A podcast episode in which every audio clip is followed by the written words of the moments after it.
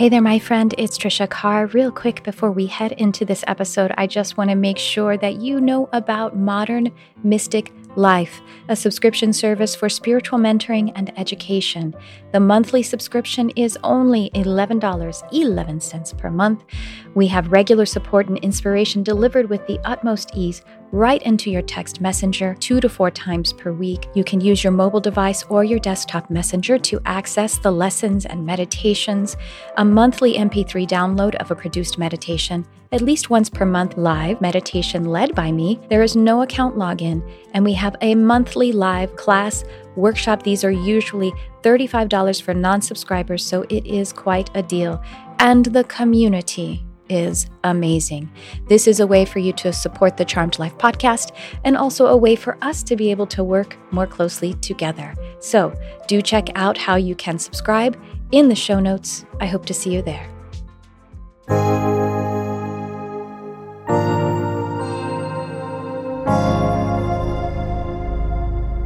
Hello, and welcome to the Charmed Life podcast.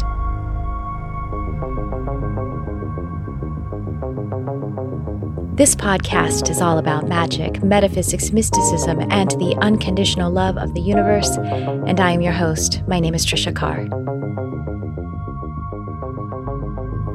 This is a very special episode. This episode has a guest who is doing the work of God, of nature, however you look at that. And this this guest is someone that I have been following on Instagram because of the joy that she and her family are bringing to other people's lives. And she has turned that joy into a great work. So let me tell you a little bit about my guest. And before we head into the conversation that we have, which is powerful, I also have a message from my cat, Barnabas. So, my guest is Phaedra of Balam Foundation. Now, I have been following Phaedra, well, actually, the Instagram profile called Balam underscore says, because of that, eh, like I said, the delight that she brings. So, Balam is an oriental short haired cat, and he has this really cute voice and he is very vocal, like always talking back. So Phaedra's like having conversations with Balam and he is very clearly answering her back. And there's a lot of sass and there's a lot of humor. And it's just so wonderful. So this profile blew up on Instagram, and Phaedra turned that into her life's work as a rescuer. So let me tell you about the heart and the purpose of Phaedra's work. And then we're going to get into a lot of amazing. I believe this is a very heart healing, encouraging episode that will help you to connect to your life's work or your soul purpose, those soul urges, and perhaps bring you some soothing energy around things that you might witness in the world so far as animals not being properly treated and suffering, as well as nature and the environment.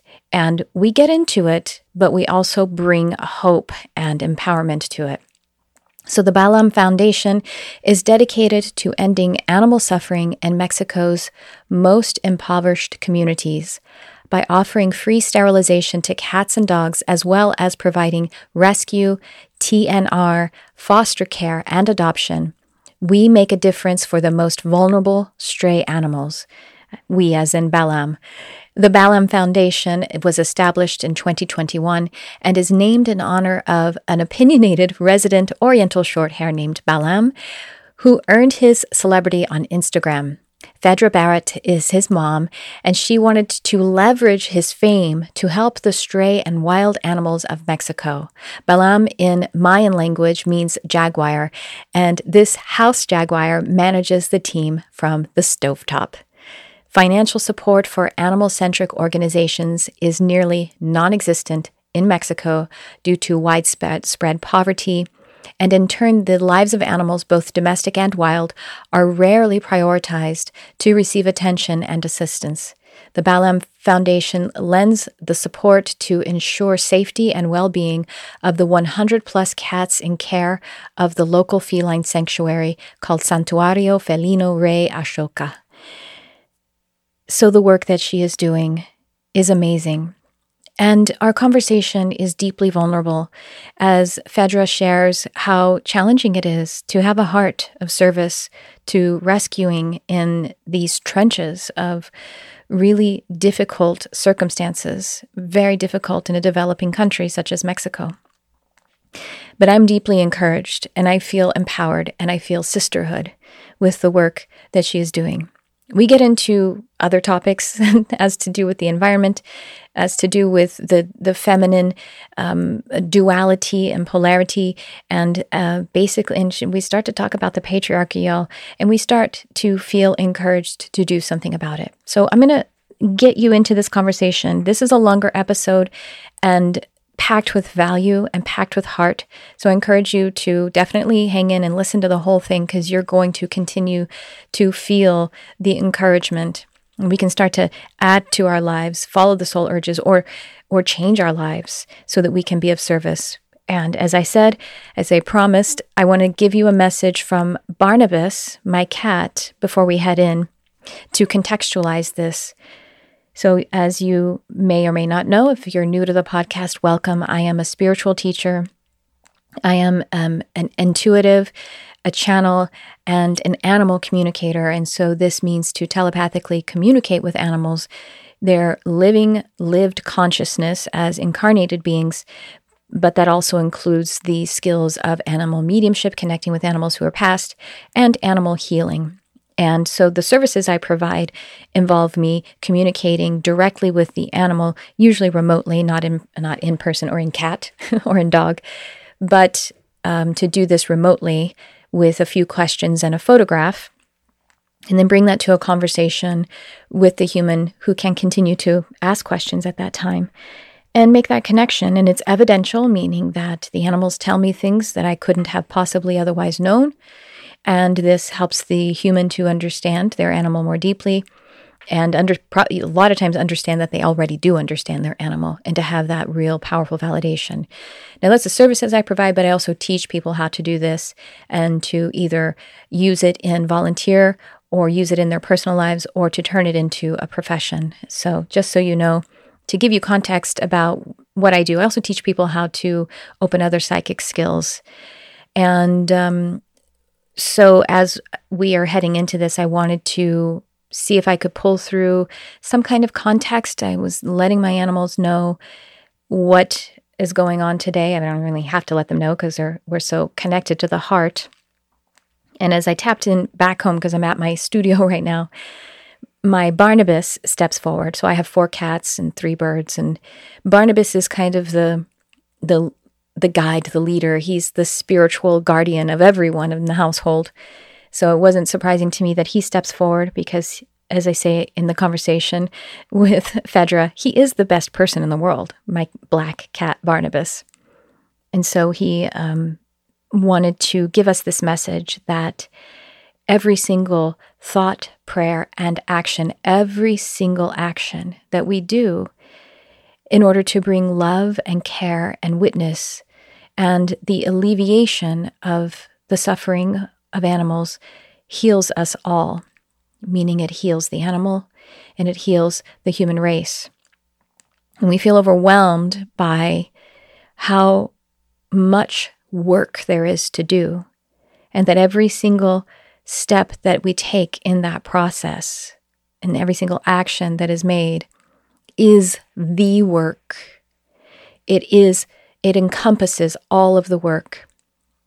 And that if there are any mistakes or any missteps along the way, and this is me, him just, I'm listening to him right now, that that isn't ours alone to carry, that it is a collective human race experience. And that's offered as to help us to keep moving forward, to trust in the loving intentions and actions. And then when there are difficulties, challenges, or even mistakes made to move through it because it's not necessarily only our burden to carry and to forgive ourselves, keep moving forward. And so I would encourage you, as I say uh, toward the end of the episode, to check out the Balam Foundation website and subscribe to make a donation. I say subscribe because I think that's the best way if you can, whatever it is you can afford, if it's a few bucks a month to be able to, you know, give something to the help that is so deeply needed. And um, so, again, I feel very, I feel like this is a very therapeutic episode, talking about animals, talking about the heart of service and rescue and um, making this world a better place by lifting up animals. So, without further delay, here's my conversation with Phaedra of Balam Foundation, and I will chat with you on the other side.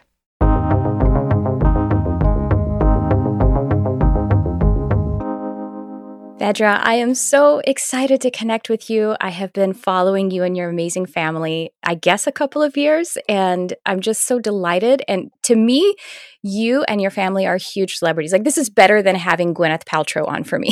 I love it. so, welcome, welcome to the podcast. Thank you so much. Thank you. Yes, and so for those who haven't had the um, uh, uh, you know upliftment in their life for following you and your amazing family, why don't you? Uh, would you like to share with us your journey, the work you're doing, and you know what we're here to chat about? Of course. Sure. You know, it's hard to know where to begin. Um, I've always been an animal lover, mm-hmm. and in particular, I've always had a really intense connection with cats. Yeah. I'm an only child. And mm. so growing up, my siblings were cats. Yeah. And we, we would bond really, you know, intensely. So I've always had cats, always, always, always part of my life. And I always wanted to work with animals. But I knew I couldn't be a vet. Yeah. so I actually trained as an acupuncturist oh. for humans. Mm-hmm. And I always felt like there was something not quite that yes, it was a healing art and that's what I do, mm-hmm. but I actually need to be working with cats. Yeah. So I came about it in a way that I never could have predicted. My cat Balam from mm-hmm. Balam underscore says he created a, a, a big following for me. And that allowed me, he's actually helped create an avenue for me, for me to actually be able to fulfill my vocation, what I feel is my vocation. Yeah. Uh, in animal rescue. Um, so I guess in a nutshell, what happened was he's he's this incredible Oriental short hair cat who's got this incredible voice and we became well known on on Cats of Instagram for for the conversations that we would have. Yeah. Um, and then what happened one day was I was coming back from a hike with some friends, and we actually saw a dog get hit. Oh. And this dog was my first big rescue we we saw the car hit him and he went flying. Mm. I mean, like he flew like six yeah. feet in the air. He flew and he flew over a bridge. My friends and I stopped the car. I remember running faster than I'd probably ever run before down to where the dog was, and we found him, mm. and he was alive, which is a miracle because he had fallen into a river. So the water caught him and he was, you know, swimming frantically to try and get out. And I knew something was wrong with him. Anyway, cut a long story short, that was my first big rescue. He was paralyzed from the incident, but I was able, using my platform, to find him an amazing home mm. in California. His name was Speedy. So that was my first rescue. And then, like, n- not even joking, like the following month, I had another paralyzed dog. and I managed to rescue her, get her all the uh, surgery she needed, and, and find her home in the States. And then I thought, okay, this is actually a thing. Mm-hmm. so I applied for 501c3 nonprofit status, and, and we got that in 2021 and been working ever, ever since. Mm. Both in rescue to, so, so in other words, we, I, I foster, I have a foster adopt to adopt program. We foster and find homes through my um, pages uh, mm-hmm. on Instagram. It's quite amazing because we're sending animals from Mexico to the States, um, which is amazing because they're mm-hmm. getting chances that they would never have here. Never. Mm-hmm. Um, so that's one of the things we do.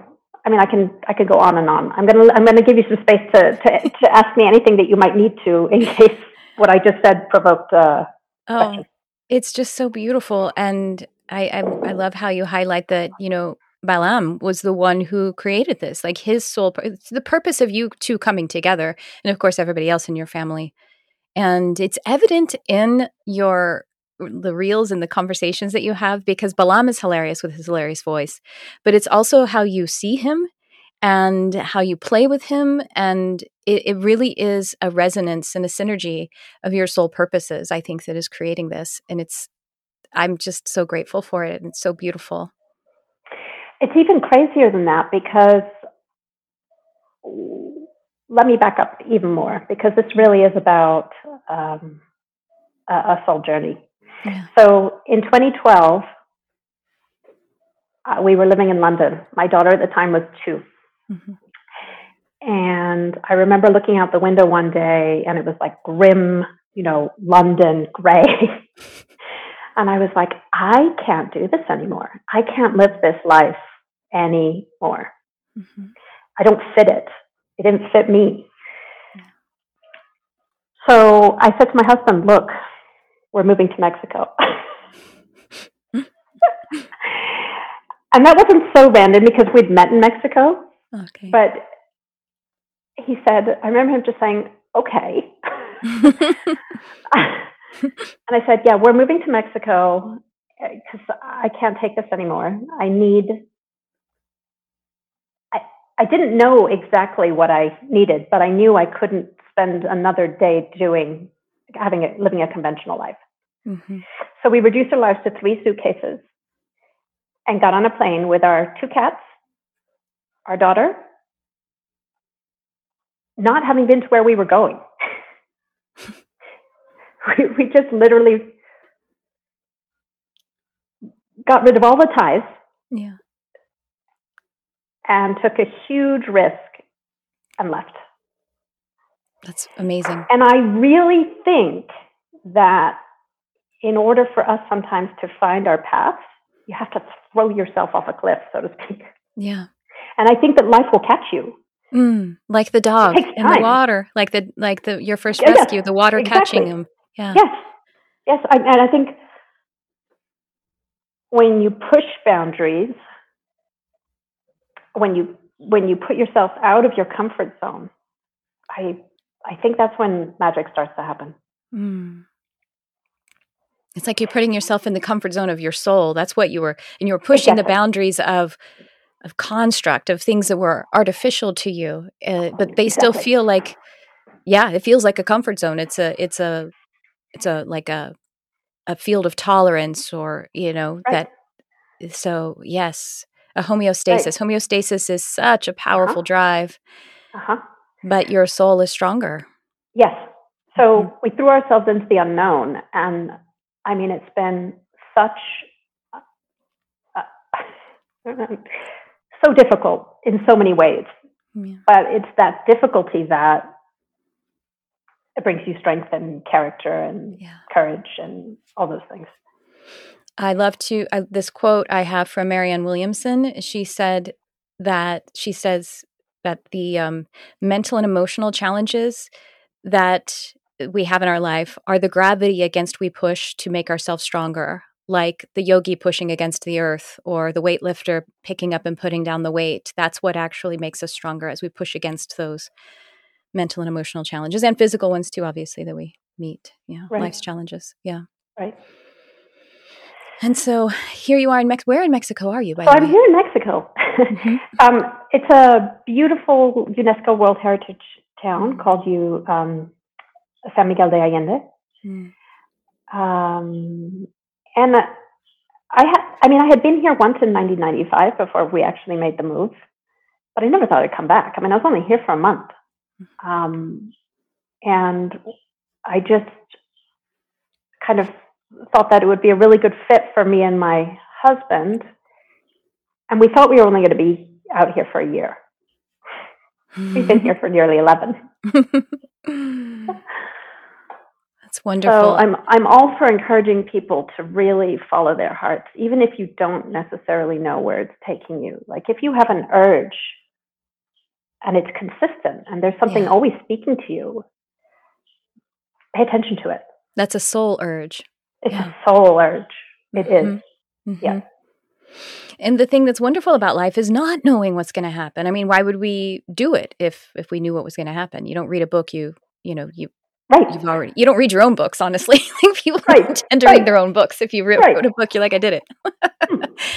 you know, it reminds me one time. Um, so you uh, you I, the audience knows, and I mentioned to you, I'm an animal communicator, and mm-hmm. one of my one of my um, cats, her name is Delilah, and she uh, picked us. She just showed up in my backyard as a kitten and moved in. You know, she's tech. She's the way foster- they do. Yes, they do. Yeah, sitting on the wall, looking at me all flirtatiously. She was totally feral, and um, I thought I was going to foster her. No, she said that's that's absolutely a pass. That's a hard pass on that because I will hide under the couch and no one will want to meet me. so, so yeah, she's um fostered a family. Well, really, just she grew it. She's a your our average uh, garden variety kitty. Literally grew out of my garden. not literally, mm-hmm. figuratively. yeah. And so um, she it, she's amazing, um, spicy and sweet. You know, like just the most wonderful mixture. And she's a small cat. She's tiny. Like she she looks almost like a kitten size, like the size of a cat who's less than a year old, but all of the feist you could imagine. And so one day I was um I was on a, a lost animal case, a cat actually, who um, had gotten lost and I was going out to help. And, you know, it's just those are the worst. I mean, honestly, yeah. lost cases for me are harder than death and dying because that's natural. It's a natural part, you know, but the mm-hmm. mm-hmm. unrequited and the, the not knowing what's happened to your animal is just the most painful. So, I was going out and I like kind of kissed all my cats and I said to Delilah, Will you pray for me? You know, that we can, you know, we'll find her, the cat. And I can hear her telepathically. Again, it's I could tell because it's so not my own thought. It's so it's the mm-hmm. spicy way that she would talk, and she was like, "Why would you be so like harsh about like needing prayer? I mean, we found each other, so I mean, anything is possible. Why wouldn't you just assume that it's possible the way that we found each other?" With just such like certainty, like how silly of you to be in such you know angst that it might not happen. And you know she didn't actually come home but the point the point was my attitude. And she really gave me an attitude adjustment about that like just you know the foregone conclusion that things are turning out. If we found each other what else? I mean you you had to come to mexico to connect with all your family now i mean your animal family and all of the animals that you're rescuing. And you didn't know that. I didn't know that. And actually I didn't finish my my story before because when we got on the plane with our, you know, reduced our lives to three suitcases and we had our two cats with us at the time. One of them was my soul cat, mm-hmm. and we he died mm-hmm. about two or three years in after being here, tragically oh. and suddenly, and I I'm never sorry. got to say goodbye to him. I'm so sorry. And actually, I credit him with everything that happened after and everything that's happening now. Yeah. Because it was actually his death that made me look for Balam. And the minute I saw Balam, I said, him. Mm-hmm. He needs to come with me. I knew it because I could tell in his eyes he needed to be with me. Yeah. It was just a photo I saw. Um, and so I still feel like my dead cat Mescal. Mm-hmm. Oh. Yeah. We're still working together. It would I wouldn't be doing this if it wasn't for him because I wouldn't have had Lamb. So it's just interesting how everything really is so connected in ways that you could never see or understand uh, at the time. That's so common. I, mean, I was devastated. Of course, and died. that is really... so common in my animal communication work is that the the animals who pass they they pick the next animal i'm certain mm-hmm. i'm certain of that mm-hmm. i am sure I mean, in fact, I'm I'm kind of it, it, it was such a mysterious death and so bizarre mm-hmm. that I almost feel like he was like, "Yeah, I got to go because you got to do this." Right. Right. It, bizarre. And they're they're it doesn't and this is another thing like you can't see it but their transitions their graduations they do they do something with it every time they hmm. do like mescal did what he did gave you balam and moved you forward in this work they'll also do things like just energetically the the way that an animal will pass sometimes if you relate it in their body symptoms they're working they'll take with them energy from your body with them to assist them in the the decline of their body so like when my my cat aramis who's been gone now 10 years um, he had kidney issues, which most cats do, and he also had a brain lesion that was pressing against his optical nerve. I was legally blind at the time and needed eye surgeries, as well as having a third eye awakening right alongside of his death. So the sacral energy, the third eye energy, and my physical eyes, even. Um, and so he manifested that to help his body to power down and take that energy with him across. Yeah. I, I mean, animals are so remarkable. And to me, they're all, everything is more conscious than mm-hmm. we give yes. credit. Mm-hmm. Everything. I'm talking about rocks, leaves, trees, yes. everything. I mm-hmm. really, really firmly believe that. Mm-hmm. And I, I, think cats are particularly fine tuned, mm-hmm. um, very sensitive, very, very sensitive beings. And I love that about them. I love that you have to work with them. I love that you have to convince them that you, you will work their time. You do. You have to work, and it's not a dog. no codependence with cats. No. no. Well, maybe with Balam, but he's different. Yeah. So, um, well, Balam and you have these wonderful conversations. And again, like it's not it's not just, maybe some people the way they're experiencing it is something a little more surface and it's just like oh isn't that funny but you do see it's evident in in the humor that you share with him and by the way that's another thing I, I think people are surprised to understand is that animals have sense of humor. They they have uh, cats are hilarious. You think that your cat is telling you a joke or you think you're making it up. No, they really are telling you jokes and they love to see you laugh. They don't their faces don't smile in exactly the same ways as ours do, but you can see it in their eyes and feel it in them, right? mm-hmm. Yeah. God, God, I love cats. Me too. So I have four now. I've had as many as six and um and they're all just well i'll tell you if I, will share a story with you. One who um uh, the, the the most recent one to join our family which has been now five years ago but he was a rehome. He's six he was six years old when he came to live with us. He's a purebred russian blue and i've never had a purebred cat before. It doesn't matter that much but you know it's really interesting you know?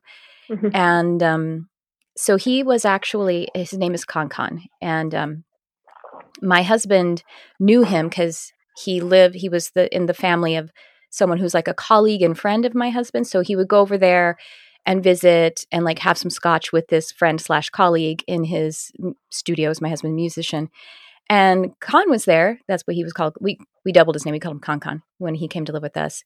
And so they'd been friends since he was a little kitten. And he would always like come, you know, look right into his face, you know, hello, hi. I mean, you know how cats do that. Ones that are that are very sociable. They're like, how rude. Why didn't you say hello to me?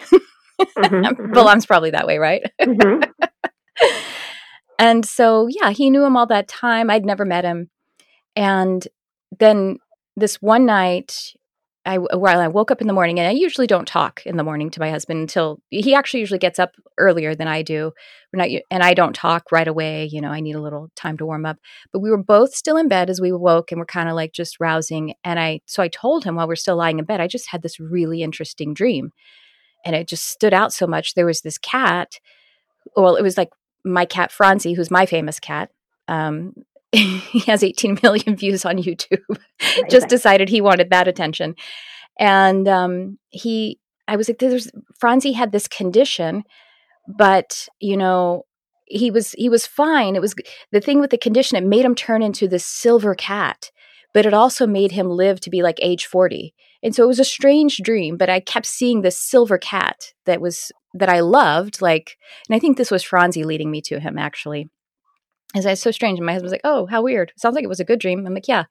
Well, then we go through our workday, and then that evening we're sitting on the couch next to one another watching TV. My husband's on his computer, and he goes, "Oh my god, I can't believe it! Robert wants to rehome Khan," and and I was like, I, I mean, I was like, I don't want to know about that sadness like someone who rehomes their cat i just i don't want to be in the story of that because i don't and i also don't want to judge them i and so I didn't want to look at it. And I was like, well, I mean, there must be some reason why they do need to separate. It's probably for the best, you know, whatever, without even like, I was like, kind of like, don't tell me the story. And then he turned the computer to me and he said, I mean, look at him.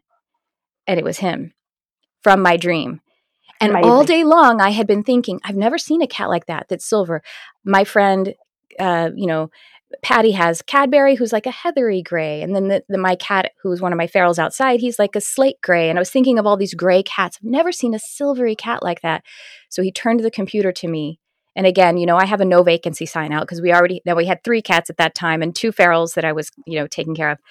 Uh, but when he turned that computer to me and showed me Khan, I was like, he's ours.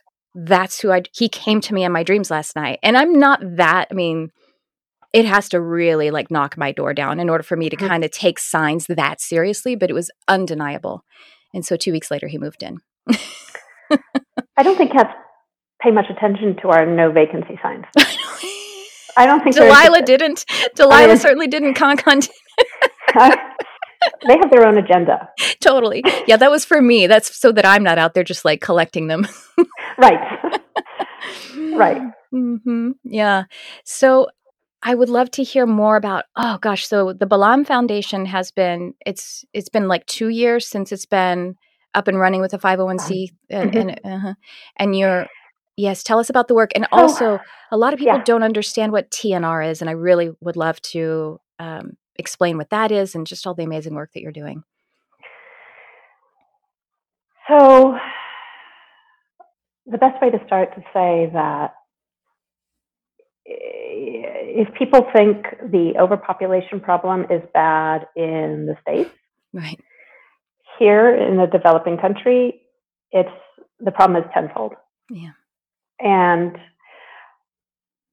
I think this has been something that was stirred in me a long, long time ago. Um, really wanting to do something about this, but until I had Balam, I didn't know how.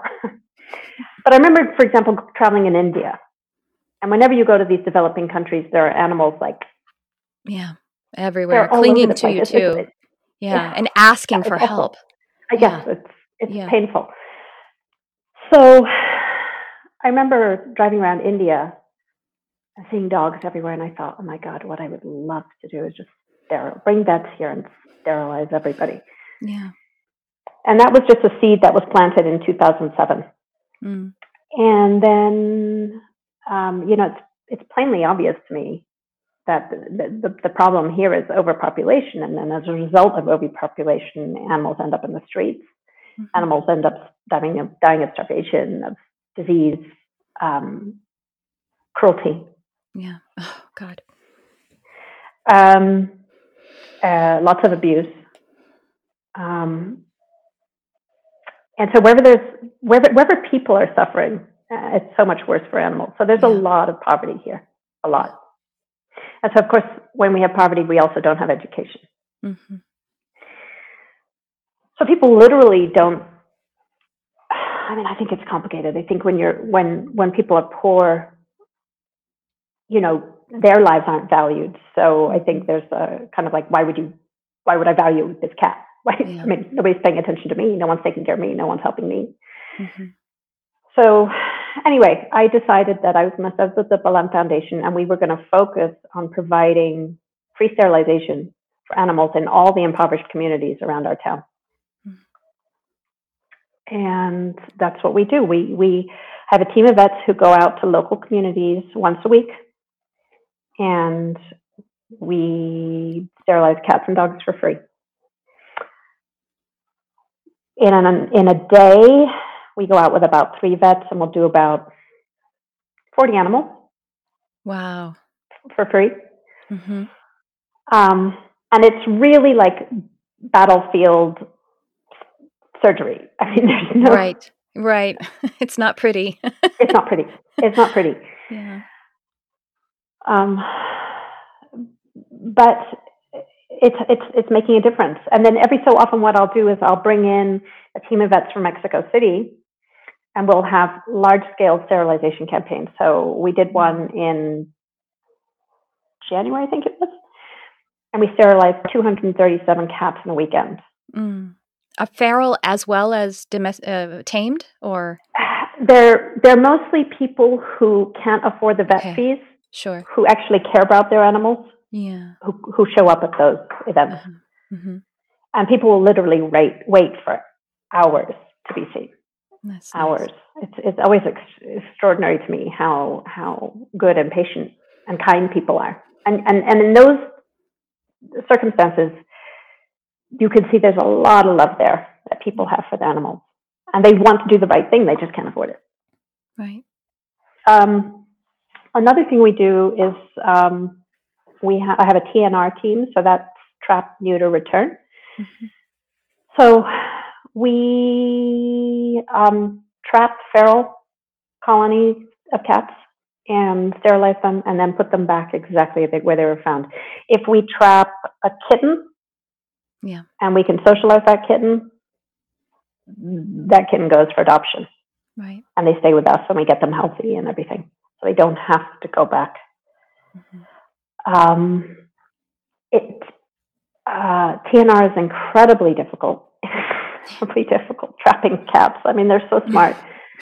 um, but it's a really effective and humane way of dealing with feral cat colonies. Mm-hmm. And then I have also a, a, foster to adopt program. So I'll have like 20 animals at a time, more or less, um, 20 cats at a time. And uh, that's really my maximum. Yeah. Are they in your home? All, in your no, no. You have foster families. I that, have. Yeah, I no, no. I foster them myself oh. in another space. Oh, oh, but they're your they're your responsibility. Yeah, just another yeah, oh, space. Yeah, absolutely, all wow. my responsibility. Wow. All my responsibility. So, mm-hmm. um, I make sure that I get to know each animal really, really well, yeah. um, so that I can pair them up with the right person. And then when somebody steps forward, fills out an adoption fee, uh, sorry, an adoption application, um, you know, we start connecting, we start talking, and um, if, it, if it's a good fit, we send that animal with a with a chaperone to the United States. Yeah, that's beautiful. So I've noticed I come across it, and sometimes I'm sure you come across it because you have a big platform. People don't understand, first of all, that dogs and cats are domesticated animals. This means that humans have biologically interfered in their species and they are biologically dependent. That's what domesticated really means is that it's not quite as mm-hmm. extreme, not as literally as a person who is unhoused or homeless, but it's close. They mm aren't biologically designed. They're not wild animals. People don't understand that a feral cat is not a wild animal. They're not designed to be in the wild, and certainly not in the situations that they usually are in because it's not usually wild either because it's got human interference. You know what I mean? Like mm-hmm. there's a place in um there's a place in I think it's in San Bernardino where people ugh, it's so awful. There's it's like a dumping site. Somehow these people who dump their cats, they have a network and they all go dump their cats in this one area where there's a huge colony. And there's also like a fast food restaurant. So these cats are eating dumpster fast food, which is completely contrary to an animal, a cat's diet.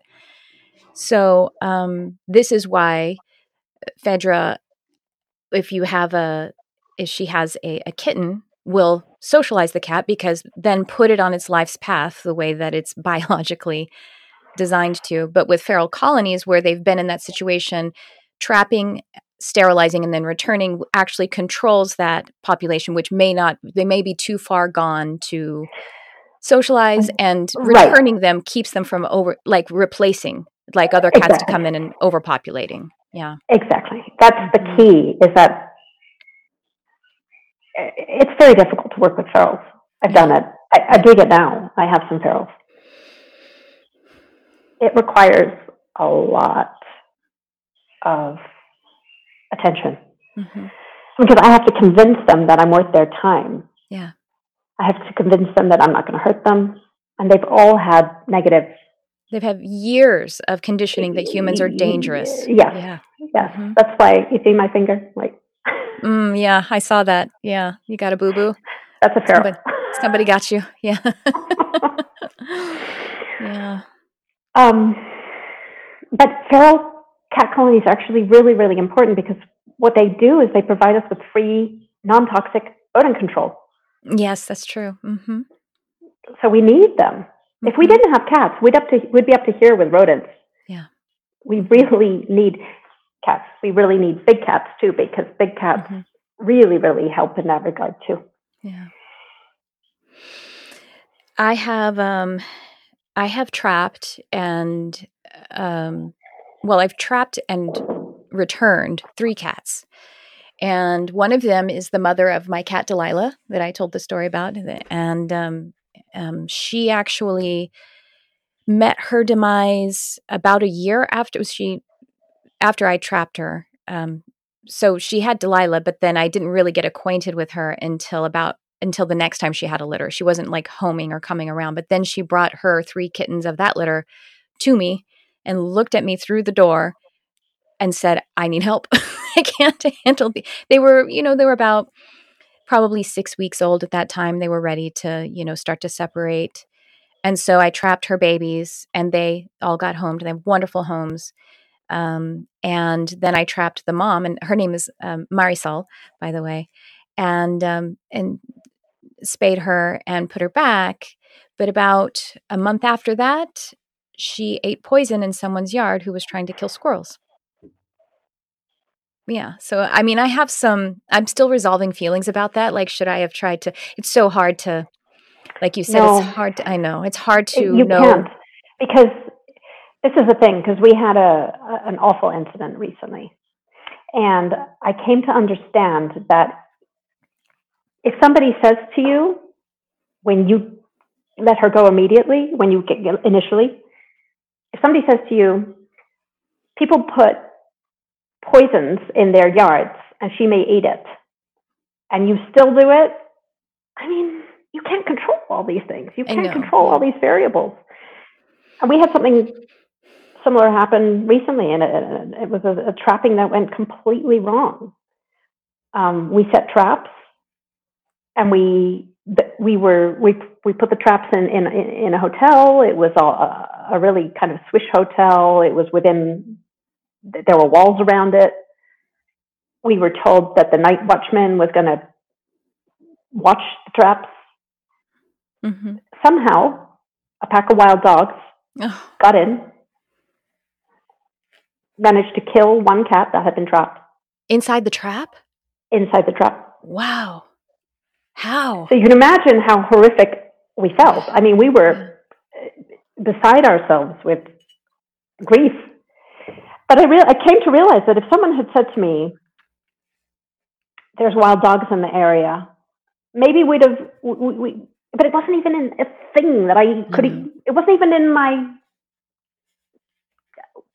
we had no idea. We had no idea. It's still, and that's true, but it's still something I work out on a, you know what I mean? It's because we are guardians, because we are their physical guardians, and because collectively the we have put them in the situation that they're in you know oh, oh big big picture big big picture and sometimes specific picture too so it's like you know was was the alternative that i tried to socialize an adult feral cat with my other three cats that i had you know at the time i didn't have the fourth one yet it didn't seem like a it didn't seem like the most responsible it seemed like it wasn't the most responsible thing to do but I actually also she was starting to I was thinking she was going to come in. You know, some cats transition from feral a little bit more naturally, and so I was like opening the door and putting my hand out, and she was coming close. So it just I don't know, it just didn't work out. Her her higher self pulled the plug. that's I think one of the first things we learn in rescue is that sometimes things go really wrong. Yeah. Even even when we're trying to help, mm-hmm. things can go really wrong. Yeah. And we don't have control over everything. I think at the end of the day we can say our hearts are in the right place and we're mm-hmm. trying. That's what we have to do. And just um I mean, it takes a very special soul to be able to do work that's like this, to be a rescuer like you are. It's like people who work with children who are in some kind of danger or or ill or eh, sick children. It takes eh, but it's so it's so so unique the way you have to be, what your heart has to be because it's sensitive and compassionate and vulnerable and open, but it has to be resilient as well. So th- how are how do you how are you doing that? How do you manage it? You're like, I, I don't know. Did you see my finger? There's a lot That's of joy, of course, too. And There's people a lot of say joy. to me all the time, mm-hmm. "I couldn't do what you do." Yeah, and I think to myself, "Really? can can everybody do this?" But I'm learning that people that it that it it, it, it is really individual. Um, I think I've been a rescuer my whole life. Yeah. I don't think I know. I've been a mm-hmm. rescuer my whole life. Uh, I started with lizards. Oh. um, and I think it's just who I am. Mm-hmm. Yeah. And yes, it's hard, and yes, it hurts. And some days I wonder what on earth I'm doing because it's just like this is so hard. How did I get myself into this? But also, we're saving so many lives, we're mm-hmm. bettering so many lives, we're we're providing this like I love the for me like rags to riches stories. Yeah, those yeah. are the things. That's what keeps me going because I love it when we take a cat from a community here that has just had the most awful treatment. Yeah. Uh, or awful experience of life and then we we get them and I just know like that I can turn their life around and we can find them a great home. I don't know if you saw my recent rescue, Leona. Yeah, I, I did. I I did. Yeah, you could tell the story. I, I'm I'm still I'm I'm I'm a bit traumatized by the story. The but story is traumatizing. It's important. Yeah. Mm-hmm. It, it, yeah, it's not. It's but but it it highlights my point so Leona is somebody who we rescued who had been kicked till they damaged her eye so that it needed removing, broke her jaw, and she had she was kicked because she was pregnant. Right. I had to I was explaining the story to my husband last night, and he's like, he was like, does not. So it's, un, it's incomprehensible. Like yeah, he's like, I don't understand that. Uh, I don't yeah, understand no. that. What does that mean? I don't either. And, right. Yeah. Right. So she was kicked because she was pregnant. And so, of course, all her babies died. But, okay, so she, she came to me, and I just, this is, this is the sad thing is that a lot of these animals come to me because they've had an awful experience, and I find them that way. Otherwise, I wouldn't find them. Mm-hmm. And I just feel like this is why I call myself every cat's fairy godmother because like, we can take this horrible story, horrible, tragic, terrible thing. And for me, the joy comes in going, I can't think about what happened. Like, I'm, I can not even go there. But let's think about what, let's start to imagine what we can create for you. Yeah. Like, what mm-hmm. kind of amazing life we can give you now for something that you never, ever, ever deserved. And somehow she still manages to be sweet. Yeah, That's know, what right? astounds me. These animals, their souls are just so gorgeous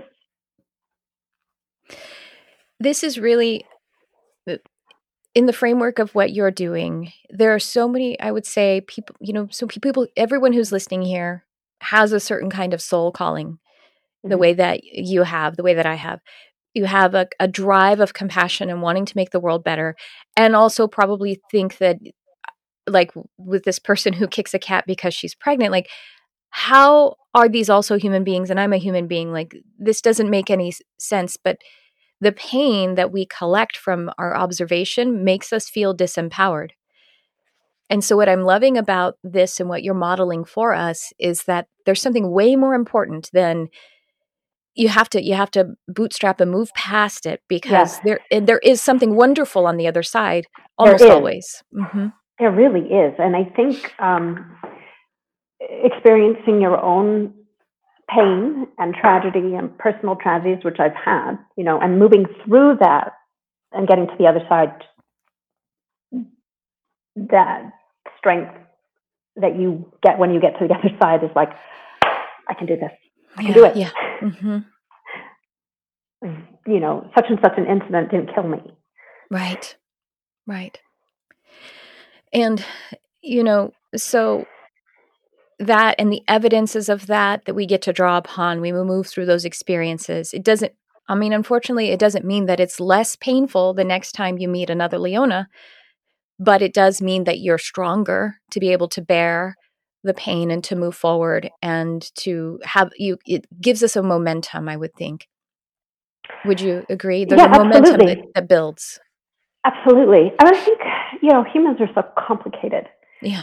We can be so awful and we can be so kind mm-hmm. and we will be right back Hi, friend, it's Tricia Carr with an invitation for you if you are ready to accelerate your ascension and connect to the swift flow of your life mission. Mind Body Ascension Acceleration Coaching all of my clinical training, my experience from teaching and providing countless sessions and classes, one on one, group coaching, healing, reading, teaching, channeling, as well as my calibration as a human design reflector. I'm offering all of this to you to step up your entire life, to accelerate your ascension walk. If you've had a single session with me, if you've had coaching, or if you've experienced transformation from any of my offerings, my classes, podcasts, videos, well, this is an accelerated and exponentially charged. This is what my soul has prepared for an eternity and up to now. And if you hear this call, then this is also co created with your soul. Your life is meant to be joy first and a service as a close and integrated second. This coaching is especially tuned for high achievers who want to accelerate their progress on their life mission and create mind body well being and higher attunement. Submit to work with me in this powerful container, this premium coaching. If you feel the call, you can do it. I guide, you take action. I hold the resonant projection field, channel your steps, and you take action. The first action step is to fill out an application, the link to which you will find in the description. Be prepared, be ready to upgrade your mind body ascension and your connection and flow with your spiritual mission. And now back to the show. And it, also, in reflecting on how I got started with this to begin with, one of the things that I think I was drowning in, in depression and despair oh. before I started the Balam Foundation, actually, because mm. I felt so powerless. You know, I, I love this planet so much. Yeah. And to just constantly witness the destruction is is too much. It's too much for me. I can't handle it. Mm-hmm you know, climate change is something that's really, it's something that really calls to me. I, I can't, I can't stand that the earth is suffering yeah. by our hands mm-hmm. and greed. Um, so, you know, I, I just, I, I just felt so despairing. But something that I think that I want to share with the, with the listeners is that you kind of have to go where your pain is Oh God. I'm writing that down. because you like, have you wow. have to. You have to go where your pain is because that's what's going to that's what's going to save you. That's what's calling out to you. That is that's that's, that's the it. sense of calling. I, I, can't stand to see this animal suffering. Suffer. I I mm-hmm. have to do something. This is painful for me to watch. Yeah. So in in you know in in in feeling all that compassion, it it makes action, and then the action you can create something wonderful. Yeah. It's that that's that's really what you're describing or the way you so eloquently just put it out there for us. That's what transcendence is. Transcendence doesn't mean to leave and float away from something and bypass things. It means you have to go through the thing you have to go through it. And survive it and and become better because of it and stronger. Mm-hmm. and we have choices. Mm-hmm. you know we have choices to be good. We can choose kindness. We can choose you know. Mm-hmm. i choose to be kind. Kindness is really important value to me. Like yeah. i say to my my daughter you can be anything you want. Well one thing i insist is that you be kind. Yeah i don't care. She can do the, the rest is up to her. But kindness is a must. You know one time kindness changed my life dramatically. I was in i was in a depressed and unhappy and really really not living in a not working uh, in a fulfilled way. And i had like one and like it was this new job of the same bullshit of the same painful thing. And i decided you know what I, I can see the pattern it's going to repeat itself. I can see that if i complain that it's this person's fault or this person's fault that i work with that, that those are just the same patterns with different names and i'm the common denominator so what can i do? And i just decided i'm going to keep doing it i'm going to be okay with the fact that i want things to change and i'm ready to move on from this and i don't know how to do that but i can be kind. So i'm going to make that my mantra and i was walking into that work situation saying, well, I'm going to be kind. And even if someone comes to me without kindness, I'm going to still be kind. Not not let people walk all over me, but you mm, can somehow right. work those measurements and and it was actually just 2 months later that I was out of that situation and changed my life and my life's work started to really change dramatically. So that was and another kind of soul calling. It was, yes. And by the way, all of those things if we stitch those timelines together, the cat my cat who I mentioned with the brain lesion and the kidney failure, he it's like he took me across that threshold. I had only started the new career that changed my life. I'd only been in it like 2 months. And it's like he took me across that threshold and said, "My work's done now." And by the way, also the month before he passed, I got the two cats who, uh, in my family now. And I I didn't think I wasn't I didn't know he was passing. I thought that he, you know, they were going to be his little like guide cats because he had lost his sight. I thought, oh, these kittens will be able to help him navigate the house. You know, I thought I was, you know, in the mindset that he was going to be living longer. But, you know, he picked the next two cats. He got me across the threshold of changing my life in a way that was helping to empower me and move forward into the calling. And and then he said, my work is done. Well, it's a, it, I mean, it's a very similar story then to mine. Mm-hmm. I mean, yeah. Yeah. So, what? Tell us about your family. We have Balam, who is one of the Oriental short hairs. let's let's end on a silly note. oh. I have so many cats. How many do you have? Five? Seven. Seven. I have oh, two gosh. that are living with my parents because I had a foster fail. Okay.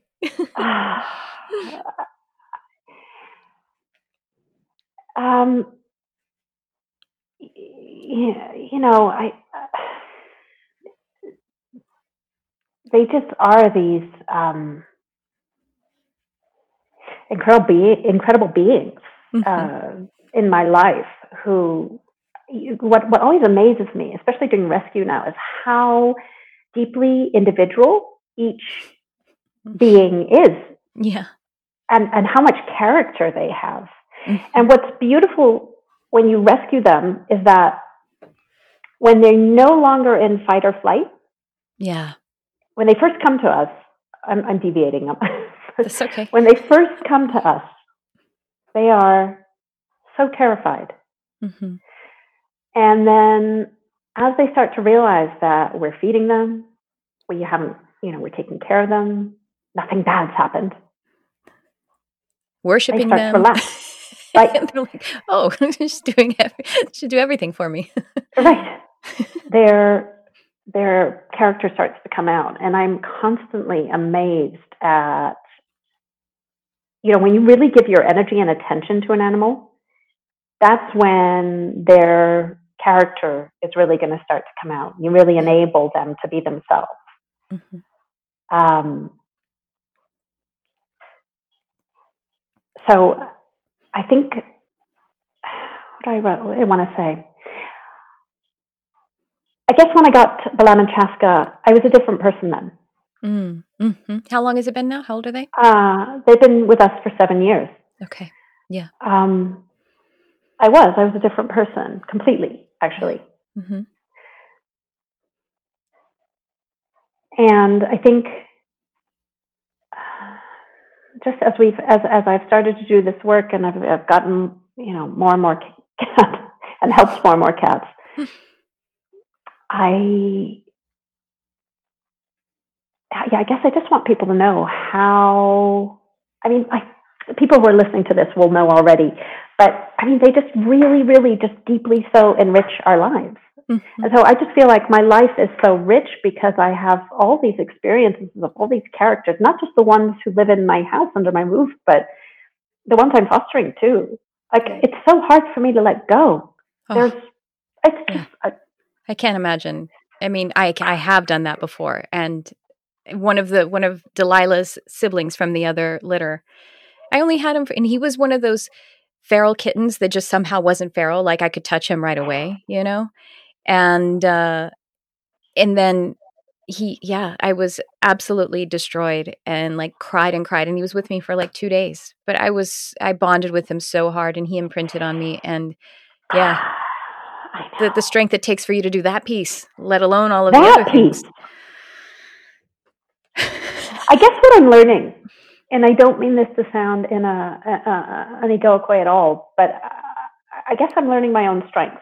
Mm-hmm. I don't think I knew. And I don't think we know until we do something. And, and, and when you, are learning it, you feel so weak. You keep feeling weak in order to learn your strength. Does that make sense? Yes, of yeah. course. Yeah. Of course. I, I,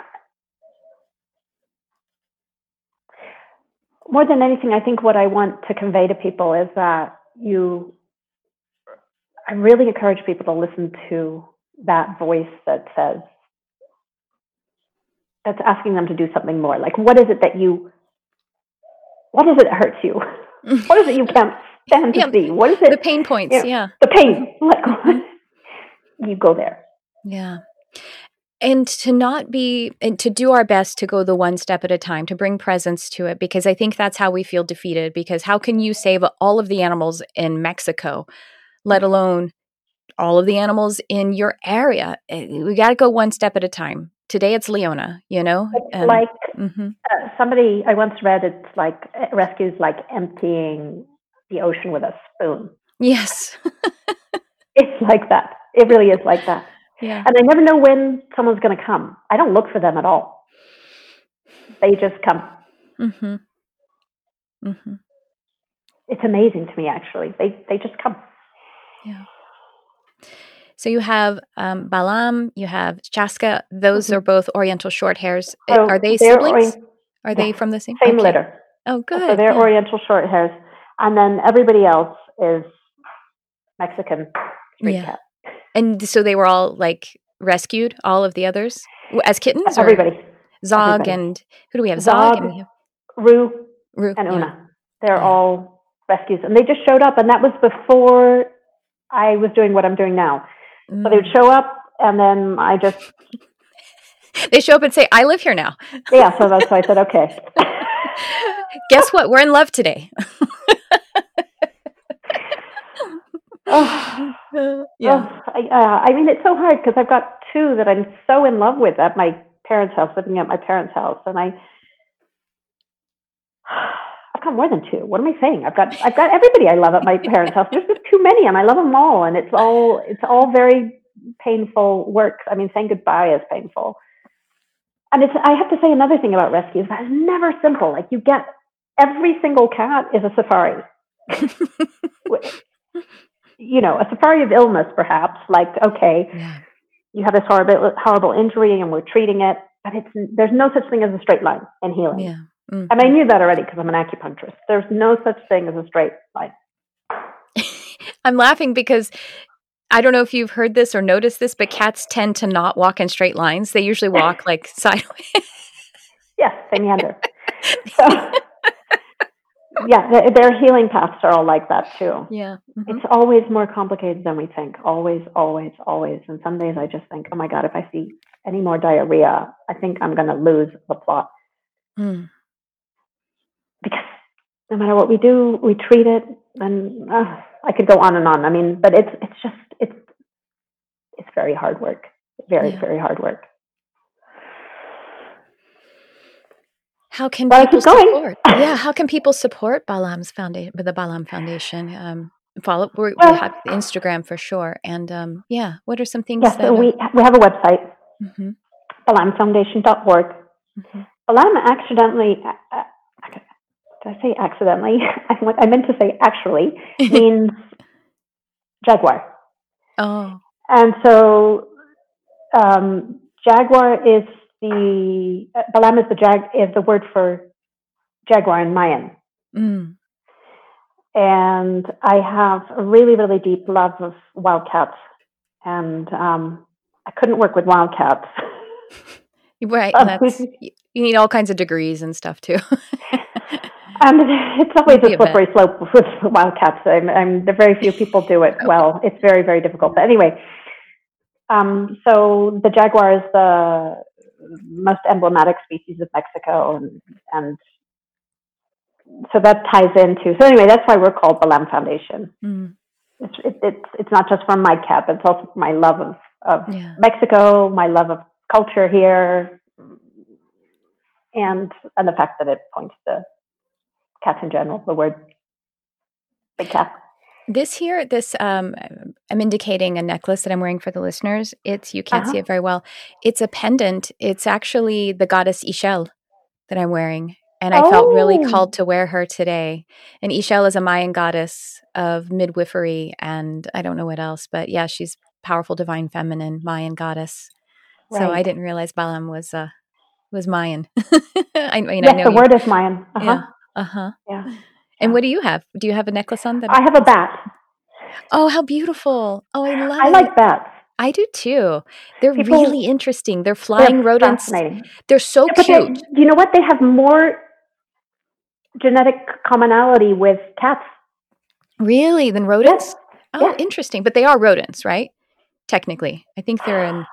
I, am going to have to look this up after we speak because somebody, their faces look like dogs to me. They look like little puppies. Some of them. Yeah. Yeah. Mm-hmm. some of them do. Some of them do. I'm going to have to look bats up because I think they're their own special order. They're, there's oh, there's, uh-huh. there's feline. They're amazing. I, I've, I've, they are amazing. I've been in a room like one got into the room, uh, you know, in this house that we were, I was visiting, and we just had to open the window because, but he's flying silently, and he knows exactly how to find the window because of the sonar. I mean, they are they're amazing beings. It's phenomenal. Yeah. Uh, I mean, I've had one fly towards me and then yeah. you know, miss me at the last second because yeah. obviously the sonar went. Yeah. Birds do not have that. No. Birds run into things all the time. Exactly, exactly. No, they're extraordinary uh, beings. And I also get such a bad rap. And I guess, you know, cats do too. Mm-hmm. Yes. Well, you know what?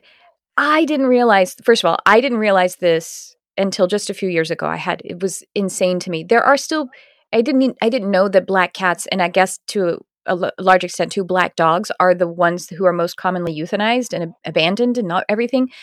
I think part of it has to do with the superstition. Part of it has to do with they just don't think they're as cool looking or something. I don't know.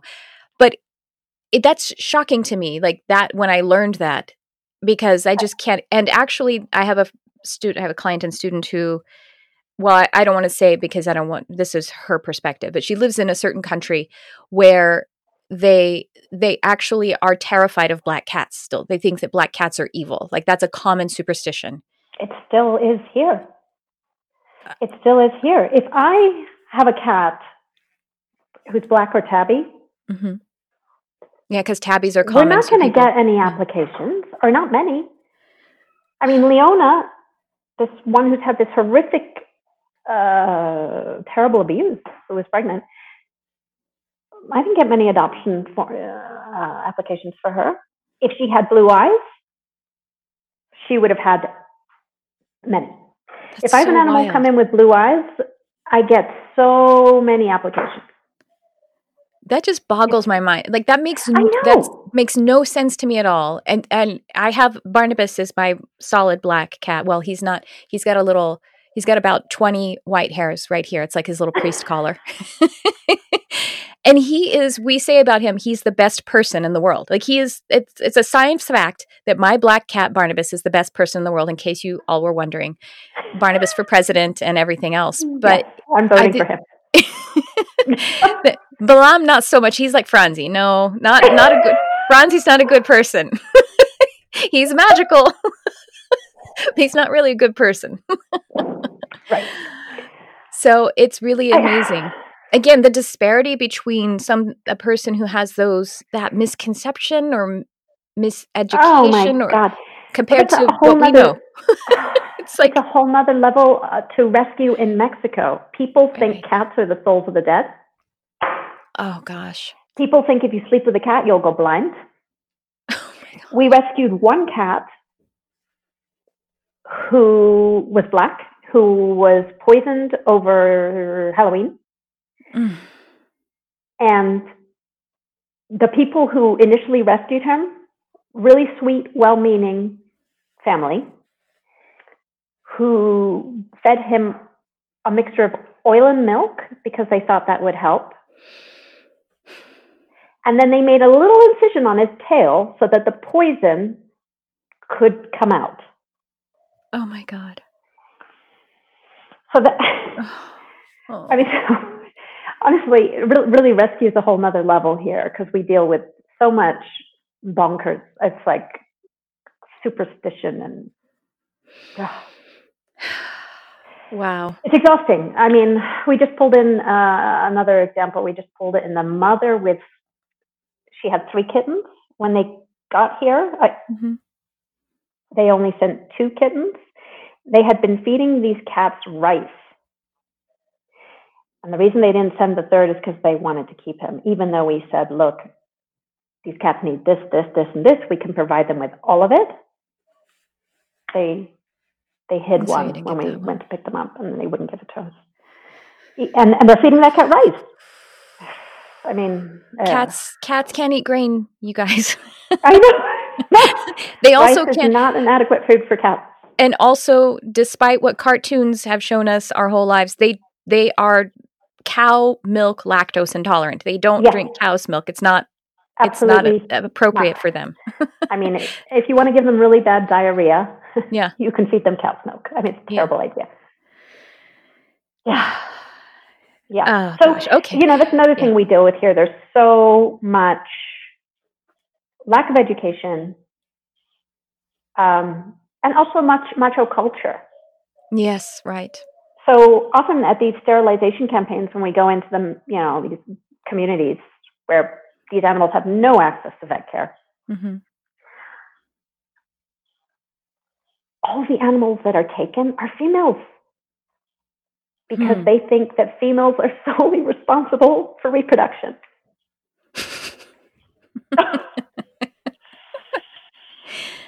and so we, when we tell them, no, you have to sterilize your males too. You have Yeah. to. yeah it's not just the, And the then, and bodies then that when, the males actually, when we tell them this, they wince as if we're Oh, doing right, it to them. They're like,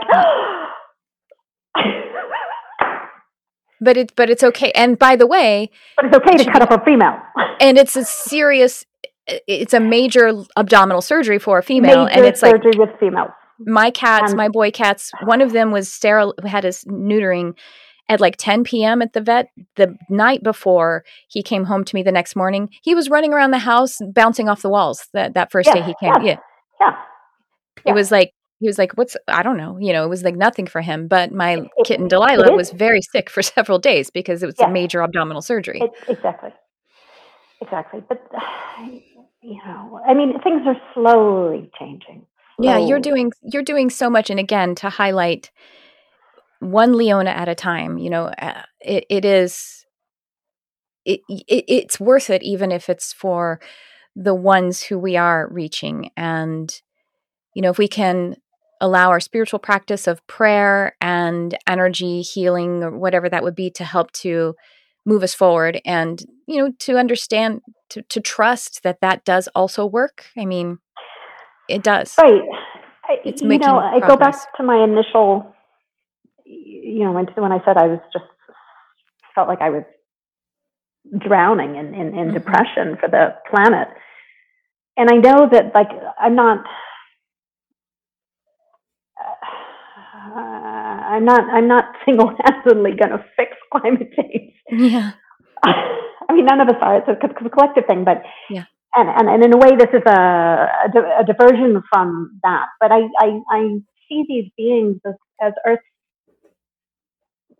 little, you know, these little beautiful creatures that life has made. Mm-hmm. And I know I can't save them all, but just turning that one life around one by one by one. It's like it's like turning on a little light somewhere. And yeah. I, I i feel like like our actions do have there's a there's an energy to them and there's a there's a, a reverberation. A ripple. It's like a ripple effect. Yeah and it's exponential because it's it's, it's powered by love. So it, it is more than the one animal the one life i believe. I mean i i do too. Yeah. i do too you know, so so I I think of it like putting love into the earth somehow. Yeah. Like being guardians of her beings. Mm-hmm, mm-hmm. Uh, it's amazing that you're talking about climate change because, first of all, I was talking about it in the car right over here. My friend called me and he was joking about because it's been raining so much in California. Oh, and he's like, yeah, yeah. Yeah, and probably you imagine you're having a rainier season too. I wish we were. Oh, you, you know, weren't? everything's crazy.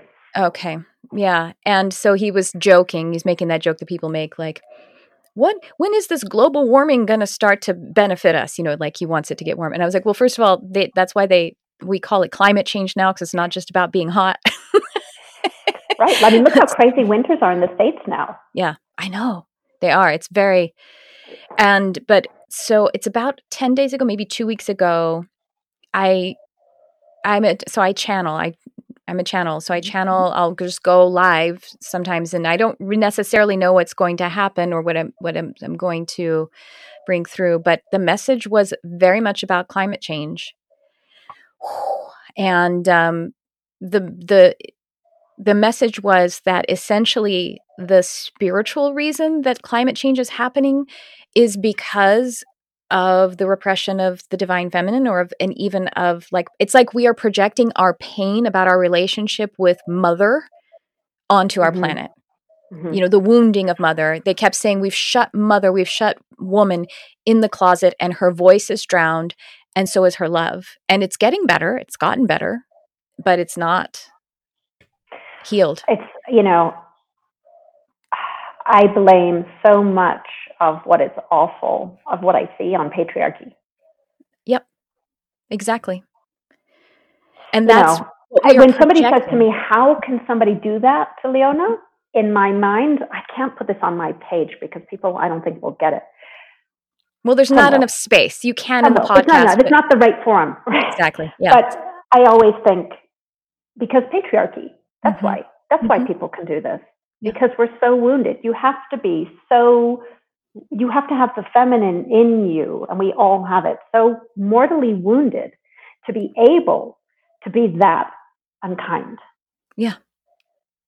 You have to be so so what the what the message came through, it said it likened what we're doing to the planet. And by the way, that we're we're kind of wrong-headed in the way we think I mean, it's, it's like what we're doing to the planet, and we need to save the planet. And it's like, okay, however, when a body has a disease, the question is always is the immune system of the body strong enough to overcome the disease, or can the disease overcome the body? And the answer to this is the immune system of the planet is hella strong, going to overcome the disease, which is what we are. We are hurting ourselves. We're hurting our planet, but she will heal from it, no problem. And she might have to do it by getting rid of us. Mhm. That's the fact. And well, that's the one thing. And then the other, the, the they in the message, it was using this example of self harm and how self harm is meant to control one's emotions, and often it has to do with needing to feel an aliveness in the connection to the feminine or maybe in the connection to mother and not necessarily your literal mother but it had but Mhm, that's what they mhm, were saying so that's basically what we're doing self harm with what we're doing to you know the environment and when i see you know when i see the the landfills when i see videos of that that's when i want to that's when i get defeated and take to my bed and, and think i can't do anything and y- uh, you know It's very painful. I find it, for me, it's the most painful thing. Yeah. This whole And so the message came out practically saying, okay, some of us have a spiritual practice of praying and doing energy healing, and that's great. And some of us are more activistic and they march and they vote and they donate money and they write congressmen. And the time is now that it's all of that is your spiritual practice. You have to do all of it. I agree. And it's the, the the time has run out. It's just like, Right, like we needed to do this in the 70s. yeah. Yeah, yeah, exactly. The wake up call was then. And we do need to do the interpersonal work, the spiritual work about it too. Like we need to we need to mother ourselves. We need to embrace our divine feminine and let that come out and nurture. Like nurture like a fucking warrior and a goddess in order to get over this. I'm getting passionate. yes, no, I love it. Chrissy. I mean, I, I don't. Uh, this uh, this just came to me. I'd never thought it before, but I think I don't know if I'm going to get pinned to the wall for this, but it just I it was a thought that came to you. It came to me rather. Like rescue feels like a very feminine. Yeah. i- i- work. It's very Mhm. feminine. Right. I mean, it's very mothering. You know, It's a mother fighting for for her it's children. mother fighting. Yeah, and that's what we have to activate in us now. Absolutely, absolutely. And you know, we. I, I, my my great feeling is that like people often say to me, "Oh, you're really inspiring." Well, I, that's not why I'm doing this. Right, right. If it inspires someone to do something good or follow your heart or listen to your soul's calling, great. Because that's, I mean, things are so bad on the planet right now. My feeling is that the what we have to bring to the table, each and every one of us, is the best version of ourselves. And I'm not mm-hmm. saying I'm there yet, but I feel like how the question has to be how can we contribute? Yeah. How yes. how can we contribute to life on this planet? How can we how can we make a difference? And I would I just advise people to start where you are. I mean, I want to work with wildcats, but I can't, so I'm here. Yeah. I'm working with domestic feral cats. Feral cats. I mean, they're close, believe me. yeah. So, um, this has been such an amazing conversation, and I didn't even, I had no idea everywhere we would go. Um, people can support Balam Foundation um, by donations and obviously following on Instagram to to stay on top of cases that show up where you can specifically donate. Like for example, Leona has specific care. And um, eh, do you have it set up so that people can be on like a subscription to regularly donate?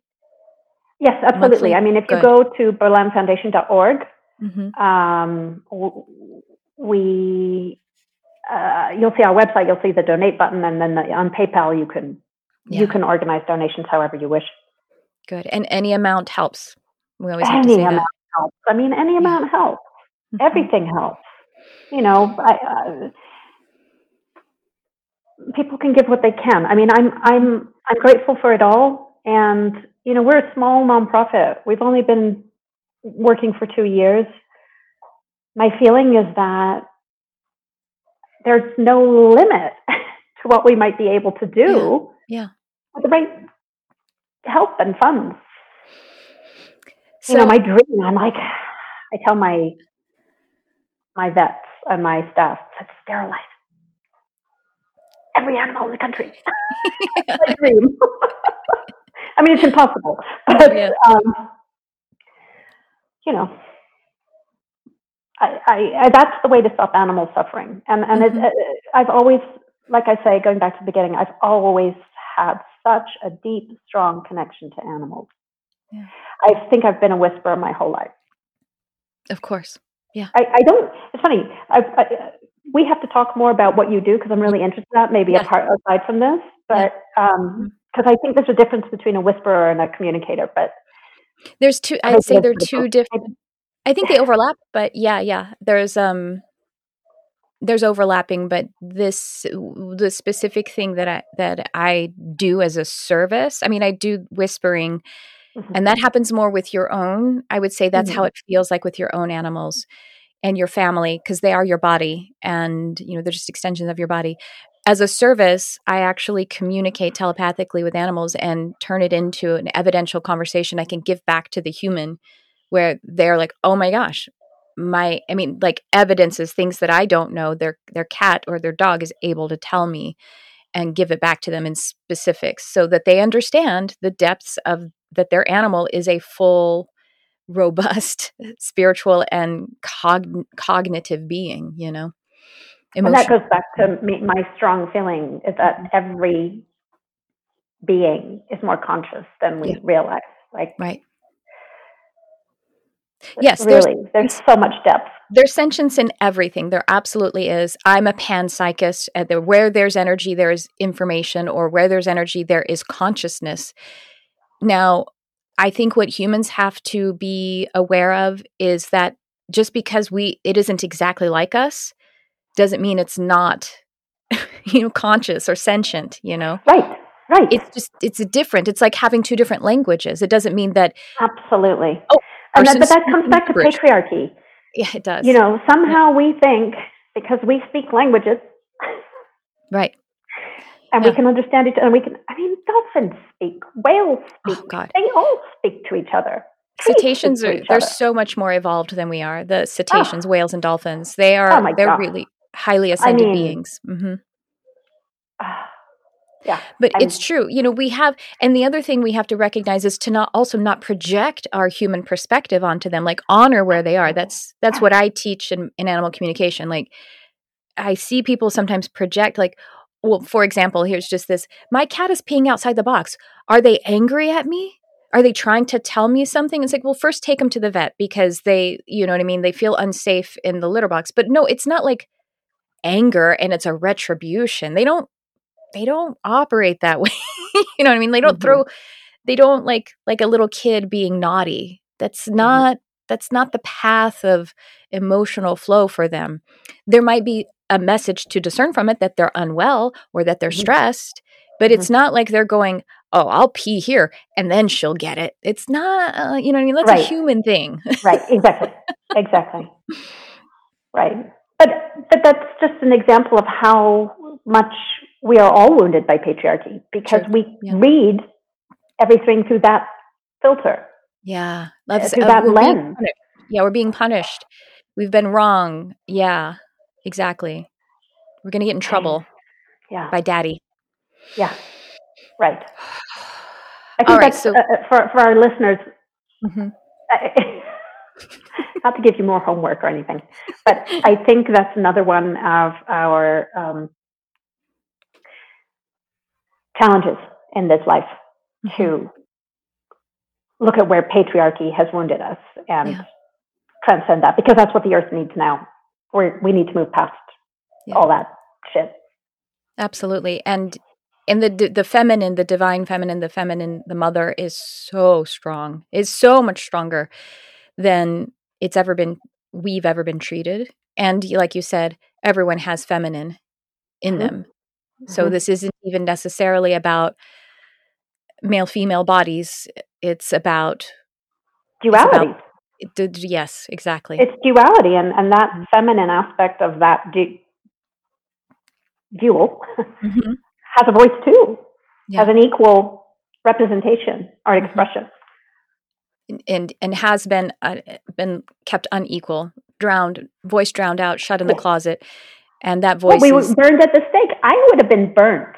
One hundred percent. Yes. I would have been. I would have been, burned. tied to the stake and burnt alive because not mm-hmm. only do I love cats, but I'm also a healer. So that's the end mm-hmm. of that. I mean, mm-hmm. mm-hmm.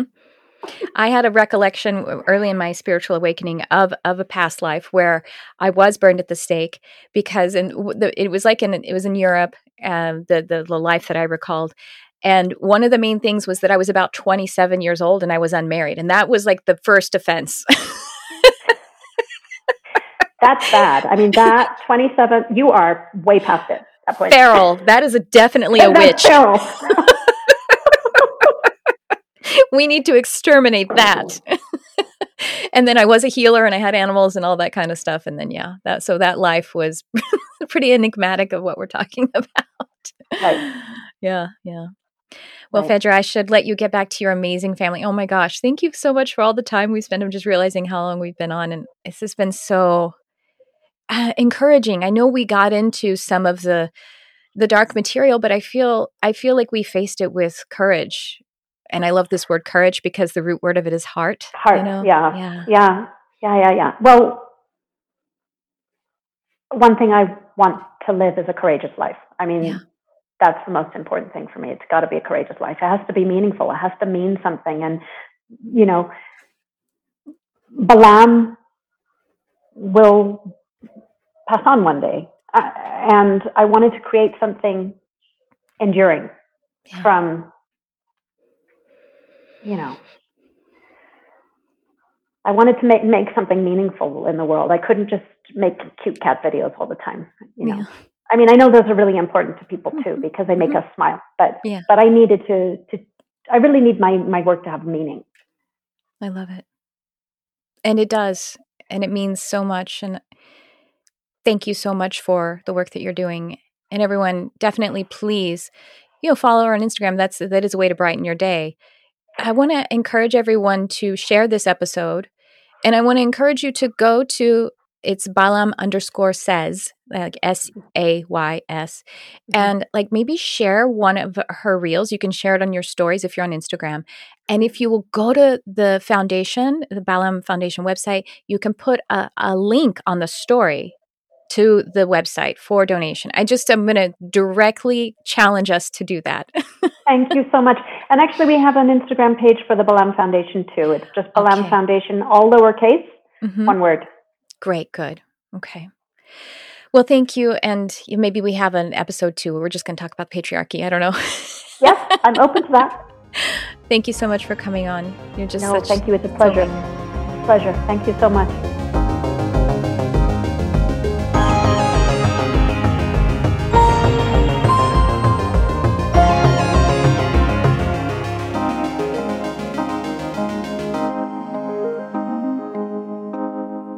Well, there you have it. I hope you feel encouraged by witnessing the the strength of of heart and character and the courage, the bravery of doing the work. And I hope you feel inspired to do a part of it in a way that your soul is calling you.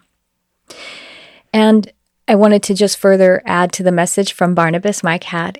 It, it, as I'm translating the energy that he gives me as he hears what we're talking about and he feels where our hearts are in this conversation and the amazing work that Phaedra is doing, he just he communicates to me this like celebration, like just the one moment of one of the times that Phaedra is able to help an animal, which, you know, they're doing many times over, whether it's by sterilizing the animals or rescuing animals or giving them medical treatment or finding homes for them, that he he shows me like just this burst of ecstatic celebration and that that is the thing even just one of those that it is the work. It is the work of light. And he expands that out to us and helps hopes that we can let it s- absorb into our being and feel encouraged, meaning to move forward in it. I love that Phaedra said that it's like rescue work is like emptying the ocean a spoon at a time, but you know, it's it, we're doing it. It's being done. So in any way that you can whether by the way if you are interested in adopting if you're if you're the part of your life where you're you're ready to adopt a cat go to Balam Foundation. She may have a cat that, you know, is people consider aren't beautiful because they don't have blue eyes or they're they're they have a common coat marking like tabby or black. Oh, if you are if you can welcome one of those into your family, I think that would be just wonderful. And of course, other ways that you can, that your heart is calling you to um, either get involved or donate or participate in policy change, whether that is for animals or for climate issues or all of it, because the time is now and your heart is strong and powerful and has a calling that is significant and beautiful. So that's what I have for you in this episode. And I just appreciate you being here. So thanks for tuning in. I love you, whoever you are.